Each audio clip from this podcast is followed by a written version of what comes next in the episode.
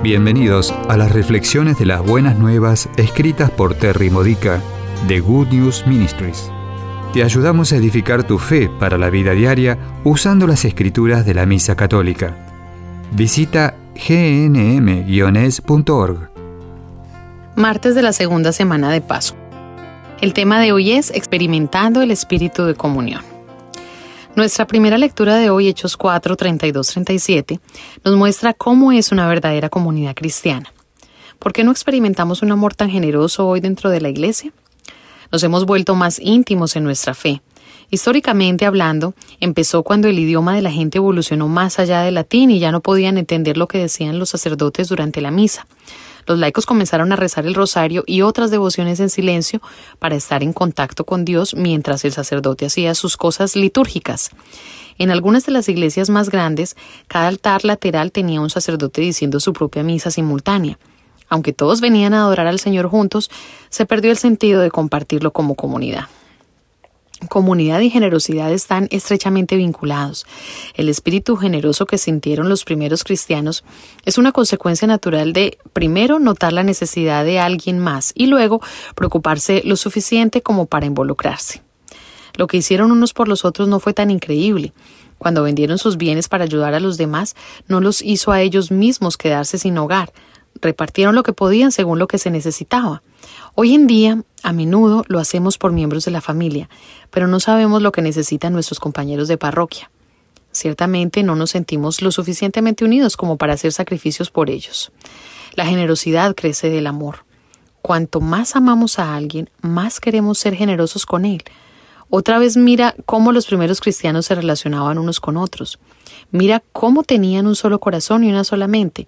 Esto no significa que siempre estaban de acuerdo en todo, porque no era así. Su unidad vino por preocuparse el uno por el otro.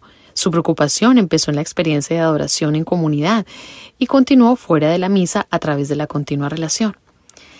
En la lectura del Evangelio de hoy, Juan 3, 7, B 15, Jesús nos dice que para entender las cosas del cielo tenemos que ser engendrados por el Espíritu Santo. Una cosa es conocer personalmente a Jesús, pero Dios quiere más que eso para nosotros, porque el cielo es mucho más. Recuerda que el día de Pentecostés el Espíritu Santo descendió sobre una comunidad, un grupo de personas cuyas vidas estaban entrelazadas. La generosidad es un signo de comunidad vibrante y saludable. En el cielo el amor está en todas partes. Llamamos a esto la comunión de los santos. Sin embargo, creemos que la comunión es la experiencia privada de recibir la Eucaristía. No es, es un acercamiento, haciéndonos uno en comunidad a través de Cristo. Caminamos hacia el ministro de la Eucaristía como individuos y volvemos a nuestras bancas como una comunidad, es decir, como la comunión de los santos, cantando juntos la canción de comunión. Realmente se supone que debemos cantar, no arrodillarnos en oración silenciosa, en oración privada, después de recibir la comunión. En el cielo nos ocuparemos de todos por igual y seremos amados completamente por todos. En la tierra no podemos alcanzar este amor a menos que confiemos en el Espíritu de Dios dentro nuestro, el Espíritu de amor, el Espíritu de comunión. Esta ha sido una reflexión de las buenas nuevas de Good News Ministries, gnm-es.org. Si quieres conocer nuestro ministerio, visita hoy nuestra web. Encontrarás reflexiones para recibir por correo o mensaje de texto, retiros en línea, recursos de oración y mucho más para ayudarte a conocer el amor del Padre, para acercarte más a Cristo y ser lleno del Espíritu Santo.